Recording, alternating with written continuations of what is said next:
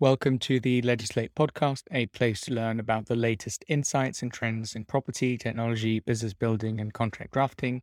Today, I'm excited to welcome Dan Swygart on the show. Dan is an entrepreneur, founder, board observer, guest speaker, and mentor on entrepreneurship and raising investment. Dan, thank you for taking the time. Would you like to please introduce yourself?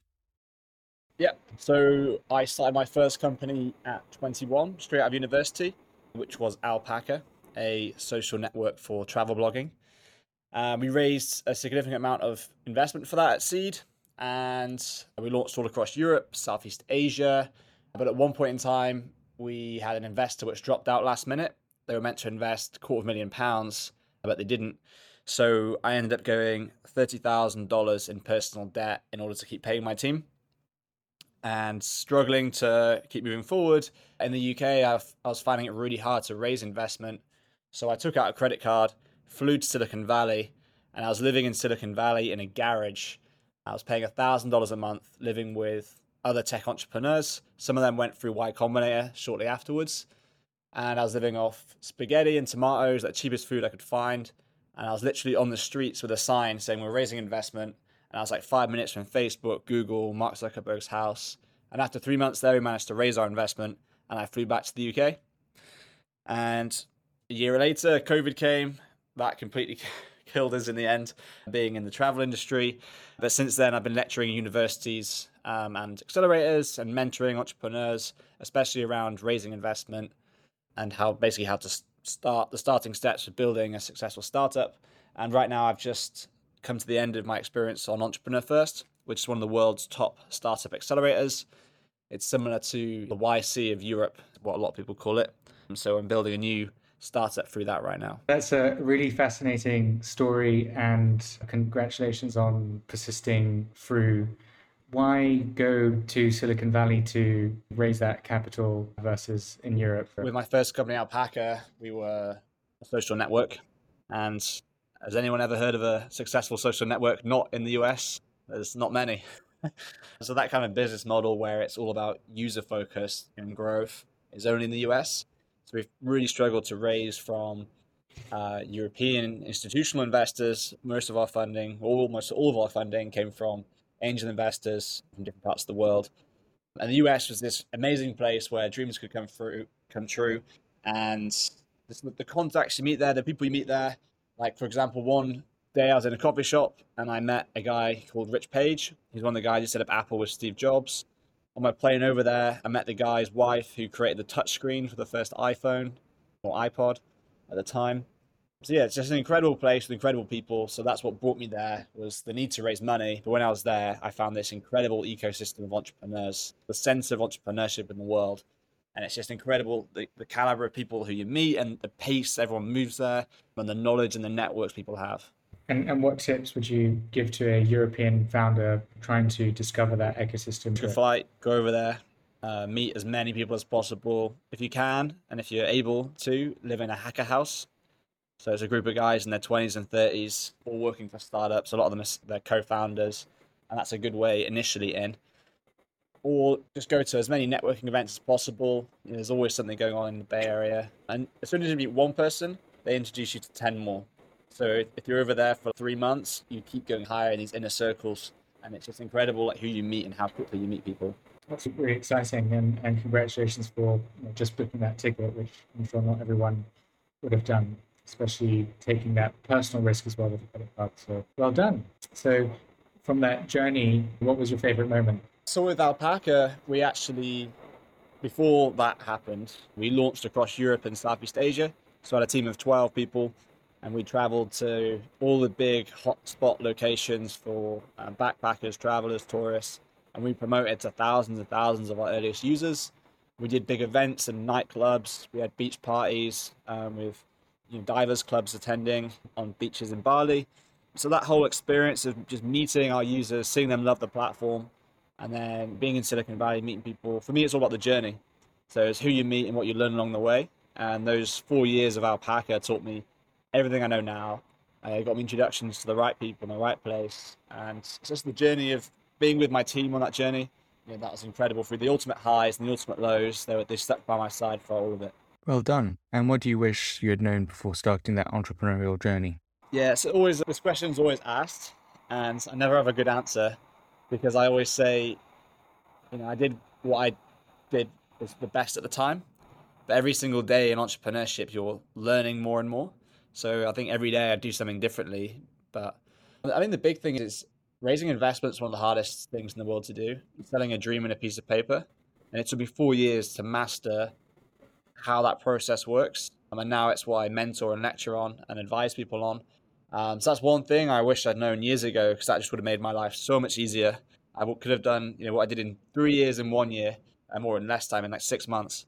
And that's why now, because I've got a fresh start with a new startup and these massive corners, which before would have taken me a long time to learn and go through. And that's the same with my new team. We're all second time founders.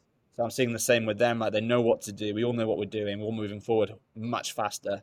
Whereas when you're a first time entrepreneur, especially if you're straight out of university like I was, you know absolutely nothing. And arguably I still know nothing, but I know more than I did back then. Yeah, sorry, not a direct answer to your question then. No, I think that's right. I'm a, a first time founder, although I worked in a startup before, but I'm definitely learning on the job and I'm actually quite jealous that you're a second time founder because you know what not to do.